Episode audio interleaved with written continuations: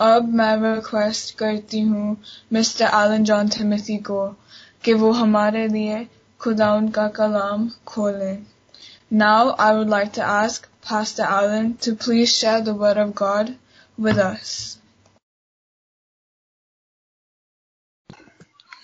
Thank you, Vita. Thank you very much. मसीह में आप सबकी सलामती हो उसका फजल आप सब पर होता रहे। और खुदामन का मैं शुक्र अदा करता हूँ कि आज फिर खिदमत का मौका मिला। वो बड़ा कादर खुदावंद है। आइए उसके कलाम के लिए दुआ करें। खुदावंद इस वक्त हम सब तेरी हजूरी में हैं। तेरे सामने झुके हुए हैं। हमारे झुके हुए सारो दिल इस बात की दलालत करते हैं कि हम ज़िंदा खुदा को सजदा करते हैं और वो हमारे दरमियान है। तेरा शुक्र हो। तेरा शुक्र हो। हम तेरी मौजूदगी के साथ एहसास करते हैं कि जब तू हमारे साथ है, जैसे शागिर्दों के साथ था कुश्ती में तो आज हमें भी अपना कलाम दे। क्योंकि ज़िंदगी और ज़िंदगी की तमाम बातें तेरे पास हैं। मेरे होंठों और जबान का जमा ले और हम सबों के दिलों को तैयार करके तेरे कलाम को सुने, कबूल करें, क्योंकि दिल एक ही ब्याज है। हमारे जहनों को तैयार कर, हमारे कानों को तैयार कर जब हम उसको सुनते हैं, अपने दिमाग में और दिल में महफूज करें। आज हम बरकत पाए। मांगते हैं मसीह के जलाली नाम में। आमीन।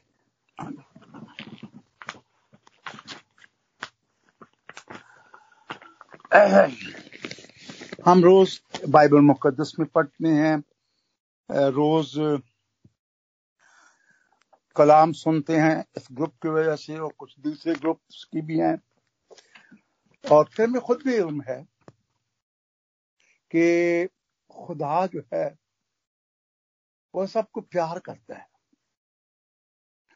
और वो वो हमें बरकत देना चाहता है, क्योंकि वो एक ऐसा बाप है, मोहब्बत करने वाला बाप है, और उसकी खुशी, खुशनुदी इसी बात में पाई जाती है कि अपने बच्चों की, अपने बच्चों में खुश रहे। ये उसका नमूना है। इसलिए जब भी आप उससे मांगते हैं, वो आपको बरकत देता है। लेकिन इसके बावजूद हम खुश क्यों नहीं है? हमारी ज़िंदगी में कड़वाहट क्यों आ जाती है? हमारी ज़िंदगी क्यों मुश्किल हो जाती है? और कई दफ़ा हम आ, इतना गलतियों में दब जाते हैं या प्रॉब्लम में फंस जाते हैं अपनी वजह से और शायद कई दफ़ा हम इनकार कर देते हैं कि खुदा मुझसे मोहब्बत नहीं करता। अक्सर भूल जाते हैं कि दुनिया वैसी बिल्कुल नहीं जैसी खुदा ख्वाहिश करता है। मैंने शायद आपको बताया और बाकियों भी बताते हैं कि खुदामन की भी ख्वाहिश है कि जिस दुनिया को उसने बनाया, वो रोज आदम हवा के पास शाम को सैर करने आता था और उनका हाल पूछता था। इसलिए वो आपके पास भी आता है, आपको भी उसने पैदा किया है, आपने भी उसको बिल्कुल पाक साफ़ पैदा किया है। लेकिन हम और हवा के गुनाह से गिर गए और खुदा को गिरी हुई दुनिया पसंद नहीं है।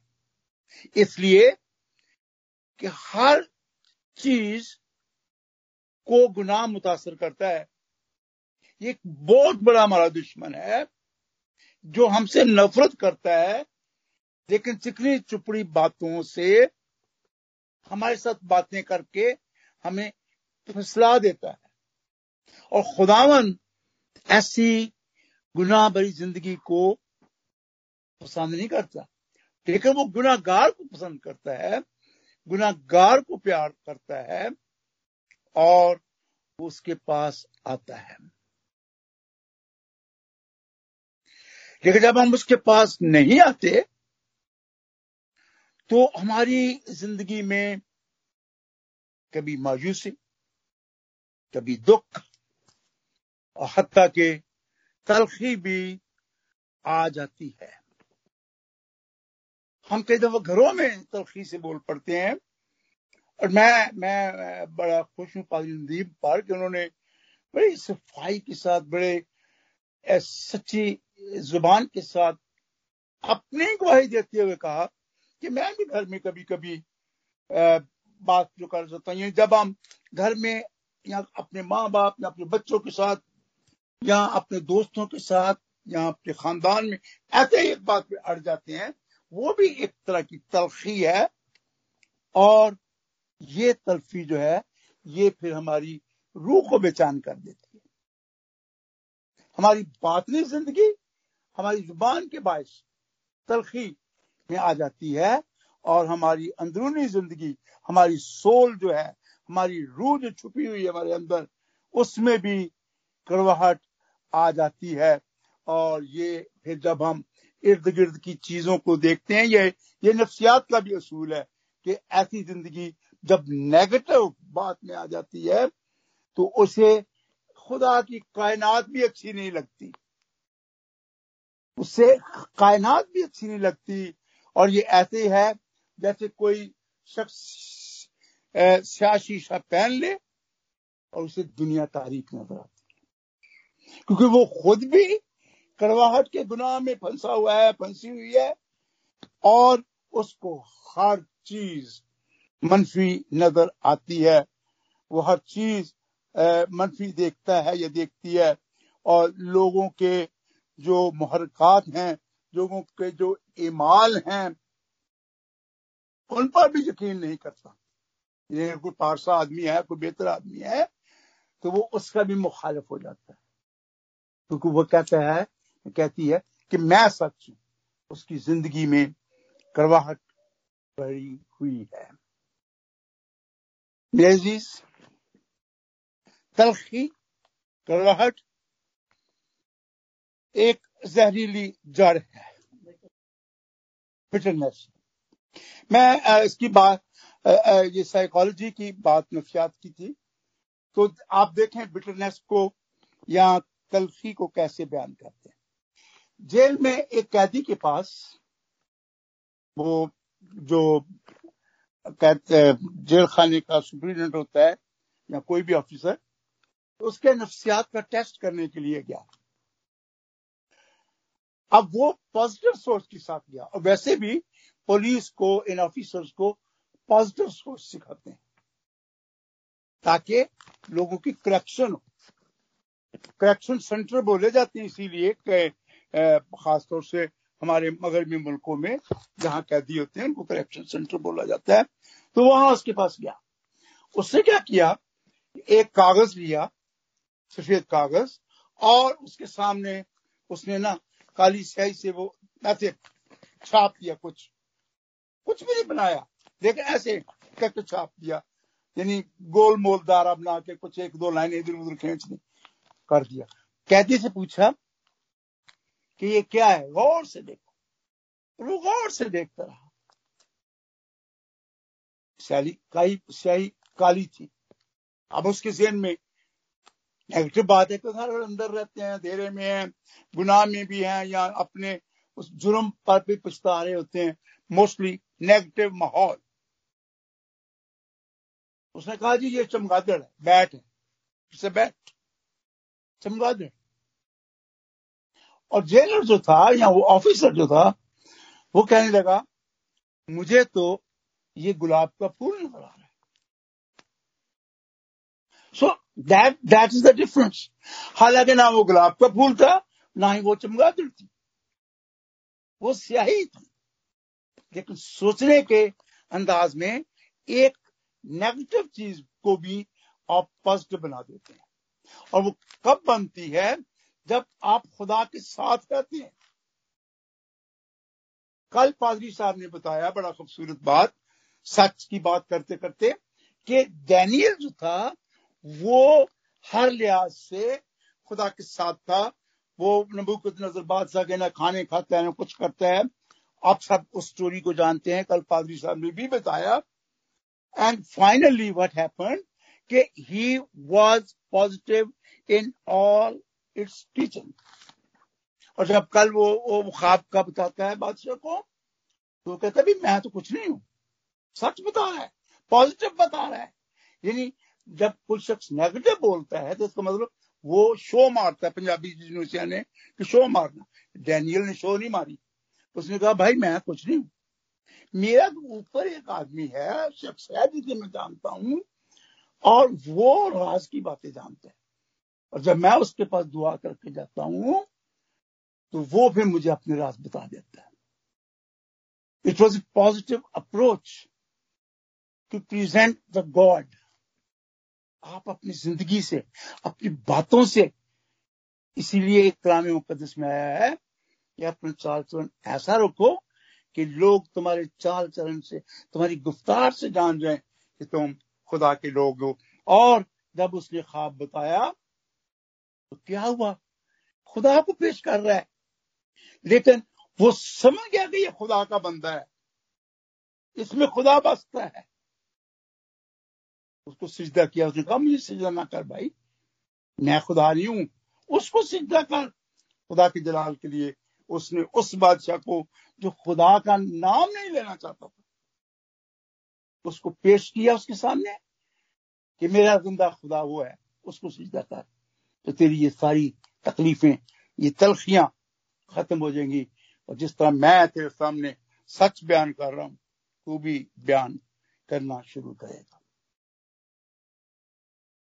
बी पॉजिटिव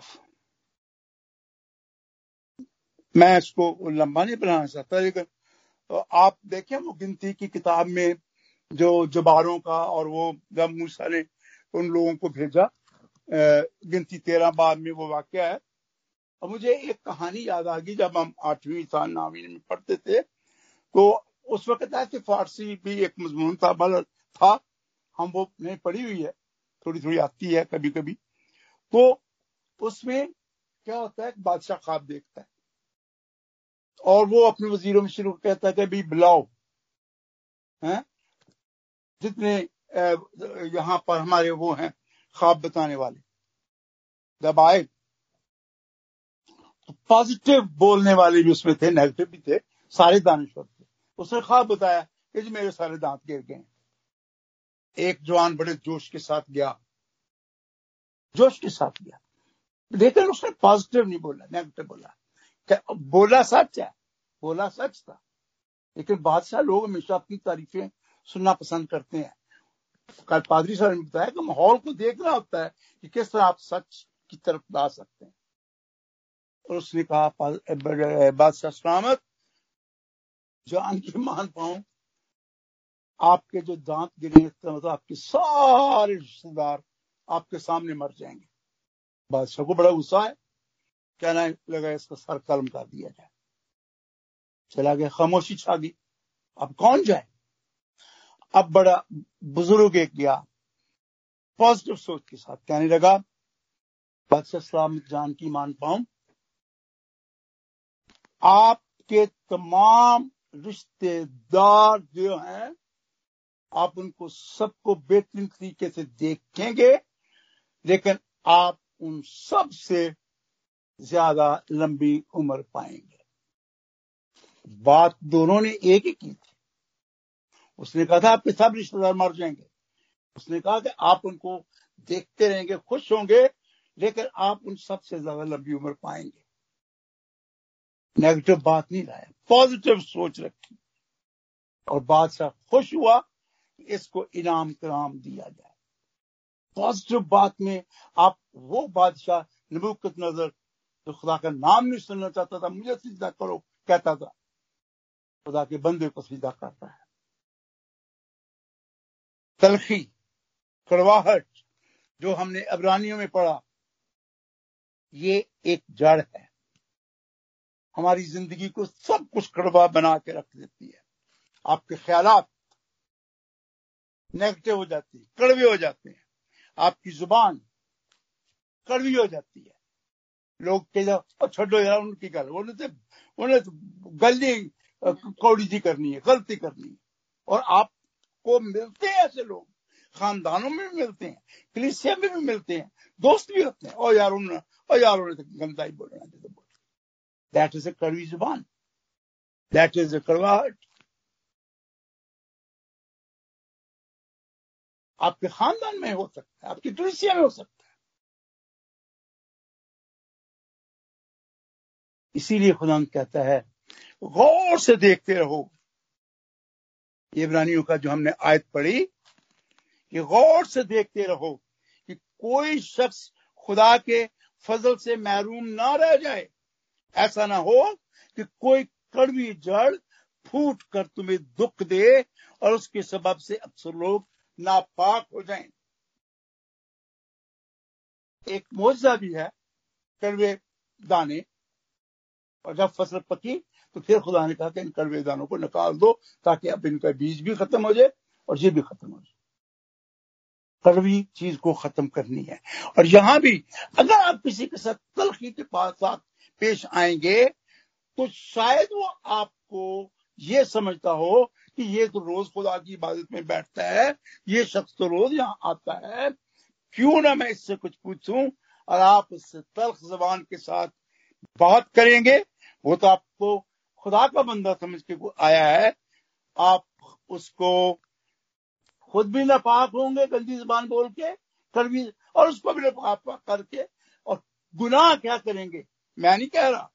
खुदा का कलाम कहता है, गौर से देखते रहो, कोई शख्स खुदा के फजल से महरूम ना हो जाए। खुदा ने मुझे और आपको भेजा है कि लोगों को खुदा के फजल के अंदर लाए। लेकिन हम कड़वी ज़ुबान के साथ अपने आप को भी निपाक करते हैं, उसको भी वो भी ऐसा ही हो जाएगा। क्या पता वो गालियाँ निकाल के आपको चला जाए। ये चंगा बंदा है। मैं इसके पास खुदा का कलाम सुनने आया था, इसने मुझे आगे से उल्टा सा जवाब दे दिया। यूँ जब खुदा के फजल से आप किसी को महरूम करते हैं, किसी को नापाक करते हैं, आप भी गुनागार बन जाते आपकी छोटी सी। इसीलिए यकूब के खत में बड़ी बात है कि उसमें यही है अपनी ज़ुबान को मनफी और मुस्बत जब दोनों तरीके आप इस्तेमाल करते हैं जिनों के झूठ भी बोल लेना, सच भी बोल लेना। कल हमने सीखा कि सिर्फ़ सच बोलने। लेकिन जब हम झूठ भी बोल लेते हैं, सच भी बोल लेते हैं तो हमारी मनफी सोच भी हो जाती है, यूँ मुस्बत सोच भी होती है, लेकिन वो मुस्बत सोच सिर्फ़ दिखाने की होती है। और यकूब के खत में उसके तीसरे बाप की, नौ से बारह आय तक अगर आप पढ़ें तो उसमें लिखा है, इसी ज़ुबान से, ये छोटा सा जो हमारे मुँह में यह हथियार है, ज़ुबान। इसी से हम खुदा और बाप की हम करते हैं। इसी से आदमियों जो खुदा की सूरत पर पैदा हुए बद देते हैं। एक ही मुँह से मुबारकबाद। और अब अब भी दुआ निकलती है। अब दुआ भी इसी मुँह से करते हैं और लोगों को तरक्की भी इसी मुँह से और ज़ुबान से दिखाते हैं। आए मेरे भाइयों, ऐसा ना होना चाहिए। ये यकूब के खत के तीसरे बाप की नौ से बारह आयत में पढ़ रहा हूँ। आए भाइयों, ऐसे ना होना चाहिए क्या चश्मा के एक ही मुँह में मीठा और खारा पानी निकलता है। ए मेरे भाइयों क्या अंजीर के दरख्त में जैतून और अंगूर में अंजीर पैदा हो सकते हैं? अंगूर के दरख्त में अंगूर ही होंगे, अंजीर के दरख्त में अंजीर ही होंगे। इसी तरह खारी चश्मा से मीठा पानी नहीं निकल सकता। जहाँ खारा पानी का बारी बाइबल में इस्तेमाल हुआ है, जैसे मैंने पढ़ा भी और आपने भी पढ़ा, खासतौर से खरूज की किताब में, है? उसे उसे कड़वा पानी ही कहते उसे कड़वा पानी ही कहते जहाँ कहीं बाइबल मुकदस में खारा, और खारा का जो मतलब है, वो पिक, पिक्रॉस, ये यूनानी ज़ुबान में लफ्ज है, जिसका मतलब है कांटा चुबोना चुबन इस इस लफ्ज पिक्रॉस को पिक्रॉस को पिक, पिक्रॉस जिसके लघुई माने और भी गहरे माने नुकीले तेज जब आप तल्ख बोलते हैं, कड़वा बोलते हैं, आपकी ज़ुबान जहर से भरी है, आप दूसरे फर्द को जिसके बारे में बात कर रहे हैं, आप नुकीले कांटे चबो रहे हैं। तेजदार आले के साथ उस पर हमला कर रहे हैं और आप चलो, आजकल तो कोरोना की वजह से चर्च नहीं लगते और नहीं जाते, लेकिन आप जरा थोड़ा पीछे जाए। हम सब चर्च जाने वाले लोग हैं। चर्च से निकलते हैं बाहर, जहाँ अभी हम खुदा की तारीफ़ करके निकले हैं। और आपने भी ये तजर्बा किया हुआ है, और मैंने भी किया है। छोटों ने भी किया बड़ों ने भी किया है। कई दफ़ा चर्च के बाहर लोगों की बुराइयाँ शुरू कर देते हैं।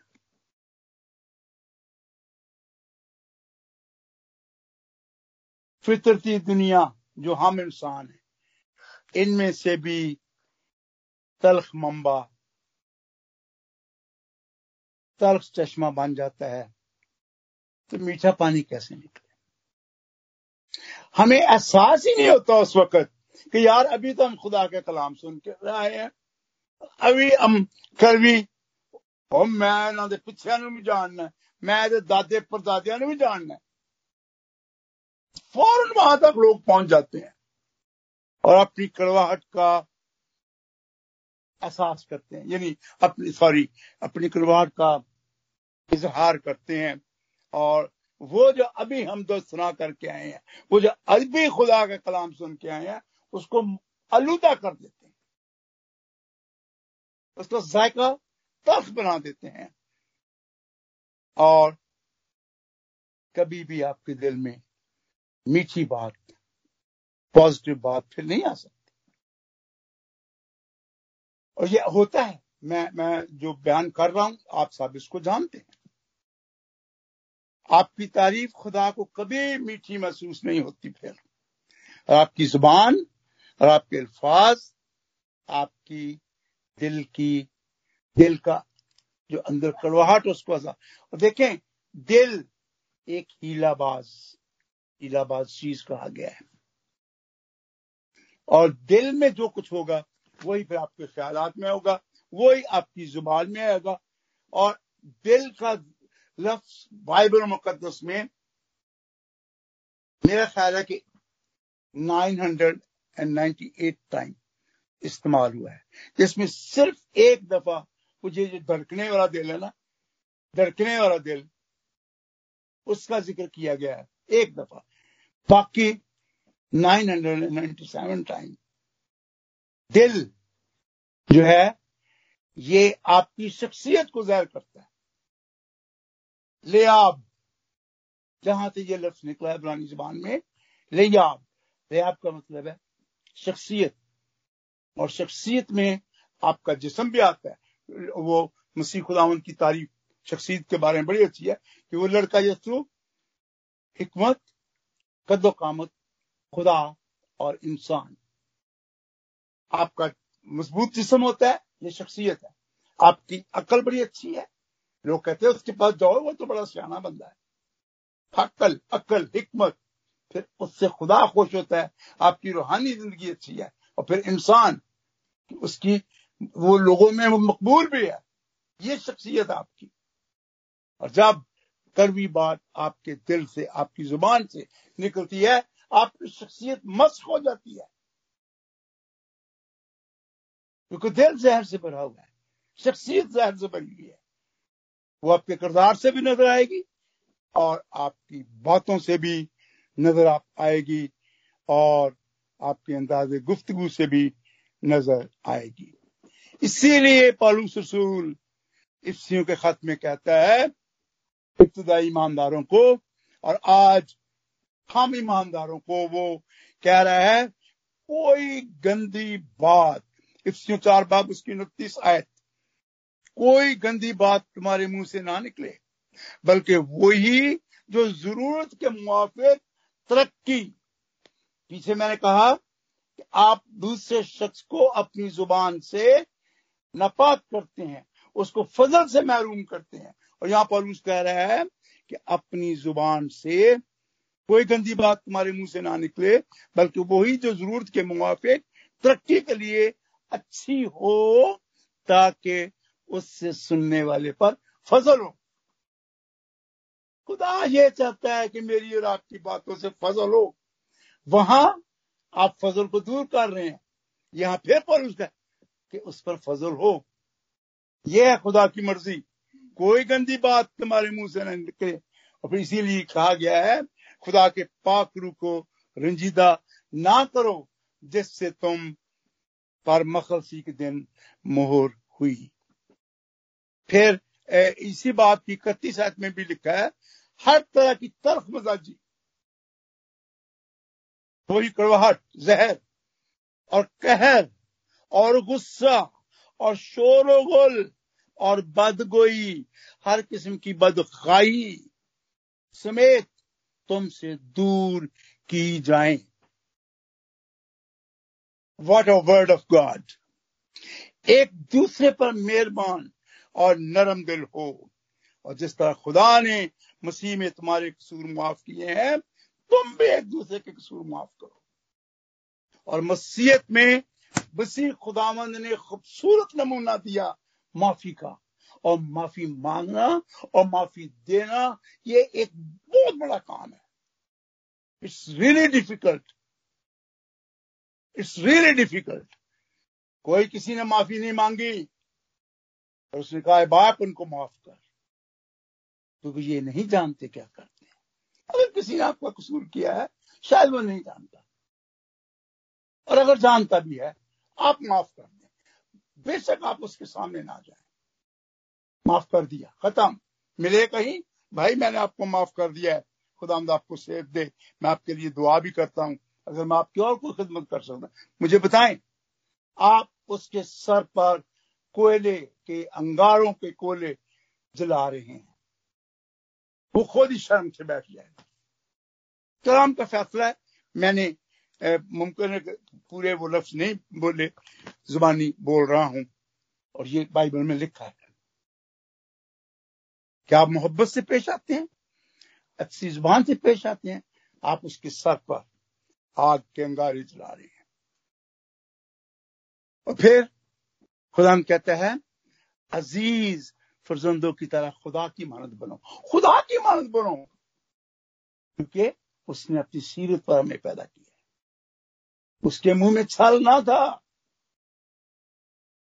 वो बोला नहीं हर मार पड़ रही है आली निकल जाती है उसके मुँह में छल ना था उसके मुँह में छल और वो बोला भी नहीं जिधर जिधर लेके जाते हैं रहे हैं उसको स्लीप तक लेने। वो चलता रहा इसीलिए कहता है मोहब्बत से चलो। मसीह ने तुमसे मोहब्बत की। हमारे वास्ते अपने आप को खुशबू की मानो। ये वो कुर्बानी है। जो हमें खुदा को देनी है। खुशबू की मानंद खुदा की नज़र करके कुर्बान किया। और जैसा मकसों को मुनासिब है किसी तरह की नापाकी या लालच आपकी ज़िंदगी में ना आए। ना बेहुदा गोई करो और ना ठट्ठाबाजी। हम कह के दफ़ा मज़ाक में लोगों को इतना पानी पानी कर देते शर्मिंदा कर देते हैं कि वो भाग जाता है। यहाँ लिखा है, कोई ठट्ठाबाजी ना करो। बल्कि इसके बरक्स शुक्रगुजारी करो। और शुक्रगुजारी एक कुवत है। शुक्र गुजारी एक कुवत है। और जब आप काम करने से पहले और काम करने के, होने के बाद खुदा की शुक्रगुजारी करते हैं, आपको इतनी कुवत मिलेगी और दूसरे के लिए भी इतनी कुवत होगी कि जिसकी इंतहा नहीं, आप सोच नहीं सकते। और फिर आप मसीह और खुदा की बादशाही में हम महरास होंगे। अगर आप शुक्रगुजारी करें शुक्रगुजारी करें। आपके ईमान और आपके अल्फाज में वो नहीं होना चाहिए। जिद या हाँ तजाद। डोर्स ने मुझे बताया तजाद नहीं होना चाहिए। अपने अल्फाज से अपने ईमान की तस्दीक करें। अपने मेरा ये जुमला गौर से सुने, अपने अल्फाज से अपने ईमान का इजहार करें। इसको आप खोलते जाए। लेकिन मुख्तर मैं यही कहूँगा, अगर आपकी तकरीर, आपकी गुफ्तगु बहुत अच्छी है तो आप अपने ईमान का इजहार कर रहे हैं। और जब आप अपने ईमान का इजहार कर रहे हैं, जिनके सामने आप कर रहे हैं, आप उनको खुदा के फजल में लाने की पूरी कोशिश कर रहे हैं। आपने अपना काम कर दिया, बाकी काम खुदा पर छोड़ दें। वो खुद ही काम करता रहेगा। इसीलिए पलू ससुर भी और हम सब भी कहते हैं कि रूल कुदस से मामूर रहो। जब रूल कुदस से मामूर रहोगे, ना कड़वी ज़ुबान आएगी, ना गाली आएगी, ना कड़वाहट आएगी। खुदा की हम दो तारीफ़ और गीत और गीत और रूहानी गजले। कितने फ़ायदे हैं अच्छी ज़ुबान बोलने के, सच बोलने के कड़वाहट को खत्म करने के लिए। और ये तारीफ़ ये तारीफ़, ये ये जो आयत मैंने पढ़ी, शुक्रगुजारी आप उसमें मजामीर गाते रहो। ये तारीफ़ है खुदा की। और ये तारीफ़ ना सिर्फ़ हमारे मुँह से होती है बल्कि सच्चे और हकीकी परस्तारों के दिल के ये गीत होते हैं। और खुदामन ऐसे लोगों से, ऐसी ज़िंदगी से, ऐसे गीतों से खुश होता है और उसकी हजूरी आ मौजूद होती है। हम मानते हैं, खुदा तू आ जा। भाई आप प्रस्तार तो बनो, वो खुद ही आ जाएगा। और उसकी मौजूदगी से आप भरपूर ज़िंदगी गुजार लेते हैं। तलखी के ज़्यादा देर रहने की जगह तो नहीं होती, लेकिन आपको खुद भी वो निकालनी पड़ती है। हम दो तारीफ़, हम दो तारीफ़, हम दो तारीफ़ कड़वी जड़ों को निकालने के लिए एक हथियार है। सच्चे प्रस्तारों की न्योकी ने जो अभी आयत पढ़ी, गाने से पहले, वो हमारी हकीकत को ज़ाहिर करती है कि हम मिट्टी से बनाए गए हैं, मिट्टी है फिर। कुमार तो वो है। उसकी शुक्रगुजारी करो, उसके हाथों में दे दे अपने आप को कि खुदामन तू इन मिट्टी के बर्तनों से अपनी इज़्ज़त के गीत गुवा। खुदा के पाक रू को मौका दें। कड़वी जड़ जो है, वो आपके दिल से खत्म हो जाए खुदा से कहें, खुदावन, इस कड़वाहट को मिठास में बदल दे। हाँ वो ऐसा कर सकता है। वो हमारी जिंदगियों में मिठास ला सकता है।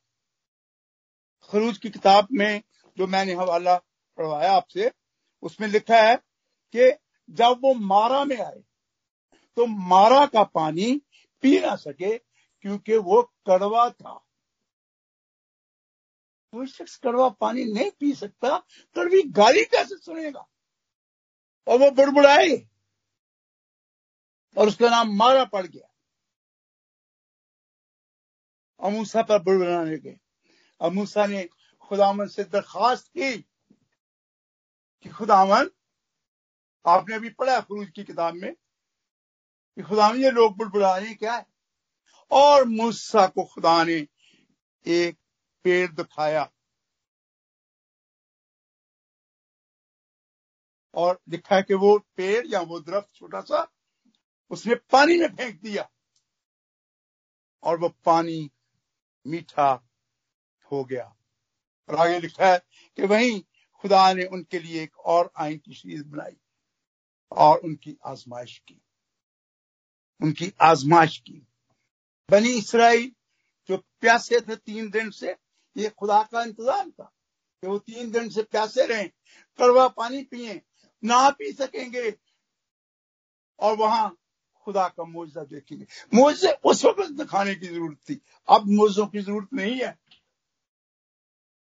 और वो मुआवजा क्या हुआ कि वो दरख्त का पानी, दरख्त फेंकने से वो पानी मीठा, हमें नहीं पता उस दरख्त की तासीर मीठी थी या क्या थी? ये खुदा का काम है। लेकिन हमें यह पता है कि उसने मूसा को कहा कि ये पेड़ इसमें फेंक दे। जब वह मीठा हो गया, लोग जल्दी से दौड़े आए पानी पीने के लिए और वो उन्होंने पानी पिया। कुछ मुफसरीन ये कहते हैं कि ये पेड़ वो लकड़ी है, वो स्लीप की लकड़ी है, या वो पेड़ जिससे स्लीप बनाई गई, वो लकड़ी थी और जब वो लकड़ी उसमें फेंकी गई, उस पानी में तो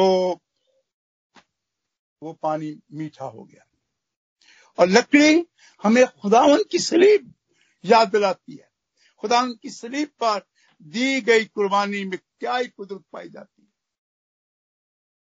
मीठा पानी कड़वा पानी मीठा हो जाता है। मसीह खुदावन के खून से, उस लकड़ी पर, उस स्लीब पर दी गई जान से शिकान, शैतान को शिकस्त मिली है। उस सलीब से हमारी जिंदगियों की कड़वाहट खत्म हो जाती है। हम गलों में खाली स्लीब ना डालें, बल्कि उसकी स्लीब को जब आप दिल में रख कर अपनी ज़रूरत को खुदा के पास लेके आते हैं तो वो तलखियाँ खत्म हो जाती हैं। मैं और लंबा इसको नहीं करना चाहता। अगर आप नौमी की कड़वाहट को देखें, रूथ की किताब के शायद पहले बाब में तो वो उसका बंदा भी मर गया, उसके बच्चे दोनों बेटे मर गए। अब वो नुहों को कहती बहुओं को कहती, सॉरी, नुह मैंने पंजाबी में बोल दिया जोश में। और अब अपनी बहुओं को कहा कि भाई चल भी यहाँ से चले जाओ। हमें तो बड़े दुख मिले यहाँ पे। और उसने नौमी ने भी कहा अब मुझे नौमी की नहीं, बल्कि मारा कहो मारा कहो। इसलिए कादरी मुतलक मेरे साथ तलखी से पेश आया। मारा का मतलब है कड़वाहट। तलखी से पेश आना। कहती है, मैं भरी पड़ी पूरी वहाँ गई थी और खाली हाथ वापस आ गई। लेकिन बाद में खुदा ने उसको बड़ी बरकत भी दी, सारा कुछ खुदा ने दिया, उसको बेटा भी दिया। मैं उसकी कक्षा कहानी को लंबा नहीं करना चाह रहा। और आप उस कहानी को जानते हैं। अगर नहीं, उसका पैर, रूत का पहला ही बाप बखूबी पढ़े, आपको कितनी अच्छी बात लगेगी कि उसकी बहुएँ भी वफादार उसकी निकली। वो कहने लगी जहाँ तू जाएगी, हम भी जाएँगे। कहती जाओ भी मिले तो अब ये नहीं है पेट में ऐसा साफ़ साफ़ कि मैं और बच्चे आपके लिए जन के, लड़के जन के तो आपकी शादियाँ करूँ। आप जाओ। और वो कहने लगी बहु वफादार जब मिठास आ जाती है, दूसरे भी देख के आपके वफादार हो जाते हैं। वो कहती है जाओ, वो कहती है, हम क्यों जाए? जहाँ तू जाएगी, हम जाएँगे। जहाँ तू मरेगी, हम मरेंगे। वफादार बहु और खुदा ने उन्हें फिर बड़ी बरकत दी और वो बरकत पे बरकत पाते गए। और नौमी को भी खुदा ने उसने शादी की और बाद में बेटा दिया। ये आप कहानी उसमें पढ़ सकते मेरा सिर्फ़ ये है कि आज खुदा आपको प्यार करता है। मत भूले कि खुदा आपको प्यार नहीं करता। ये हो नहीं सकता। आप कितने भी गुनागार हैं, खुदा आपको प्यार करता है। Come to him come to him उसकी स्लीप की जो कुर्बानी थी, उसमें तो माफ़ी है। तो फिर वो क्यों नहीं प्यार करता? उसमें मोहब्बत बेशुमार मोहब्बत है कि जिसको आप लंबाई, ऊंचाई, तुराई कुछ भी नहीं जान सकते। और तो सही उसके पास। हकीकत आपसे मोहब्बत करता है। वो आपको अपनी हिफाजत में रखना चाहता है। आप उसे अपने दिल में आने दें। उसने अपने हाथ खोले हुए हैं। वो आपके दरवाजे पर खड़ा है। आए एक नए दिन का आगाज़ करें। आज रात सोने से पहले आज हम भी रात होने से पहले शाम उसमें गुजारें और सुबह उसमें नए दिन का आगाज़ करें। करवाहट के बगैर मोहब्बत बड़े दिल के साथ। और अगर किसी ने आपका गुनाह किया है, रोज दुआर बानी में बोलते हैं, रुक जाए वहाँ। कि जिस तरह हमने अपने कसूरों को माफ़ किया, तू भी हमारे कसूर में माफ़ कर। रुक जाए। बोलते हुए रुक जाए। Have you done have I done क्या फ़ायदा द्वार बानी पढ़ने का? करवाहट है। इसको खत्म करें। मोहब्बत के साथ उसके साथ आए। और जिसको आपने माफ़ नहीं किया, उसको माफ़ कर दें। आप भी आज़ाद हो जाएँगे। कितनी आसान सी बात। भाई, वो तो आपके जहन में खट कर आ रहे भले कि मेरे एलन जॉन से नफरत है। वो तो आपके जहन में खटक रहा है। निकाल दे। उसको निकाल दे प्रेसिडेंट माफ़ कर दे। अब आपके जहन में कुछ भी नहीं। खाली जहन और मोहब्बत बढ़ेगी। कि आपके दिल से एक बोझ उतर चुका है। काम तो उस बोझ के लिए फेर रहे। और अगर नहीं आप कर सकते, अगर आप उसको याद नहीं कर सकते तो आप खुद ही खुदा मसीह के पास आए। वो अपने हाथ फैलाए हुए है और कहता आई एलन आ, मैंने तेरे खातिर स्लीप पर जान दी। मैं तुझे मोहब्बत करता हूँ। मैं तेरी ज़िंदगी को खुशियों से भर देना चाहता हूँ। मैंने तुझे बहुत बरकतें दी और अभी और दूँगा। आ तो सही मेरे पास। कोई इंसान जिसे उसने पैदा किया है हो नहीं सकता कि वो उसको प्यार ना करे। हो नहीं सकता कि वो उसका ख्याल ना करे। आए, वो आपको बुला रहा है। काश के आज मैं और आप उसकी कुर्बत में आके अपनी ज़िंदगी की करवाहट को खत्म कर सके, अपनी ज़िंदगी की तवफी को खत्म करें और खुदा के साथ, अपने साथ और दूसरों के साथ हमेशा सच से बात करें और वो बात करें जिससे उस पर भी फजल हो। खुदा आपको ऐसा करने की तोफीक दे आमीन आमीन Amen. Amen. Thank you, Pastor Allen, for this very blessed message.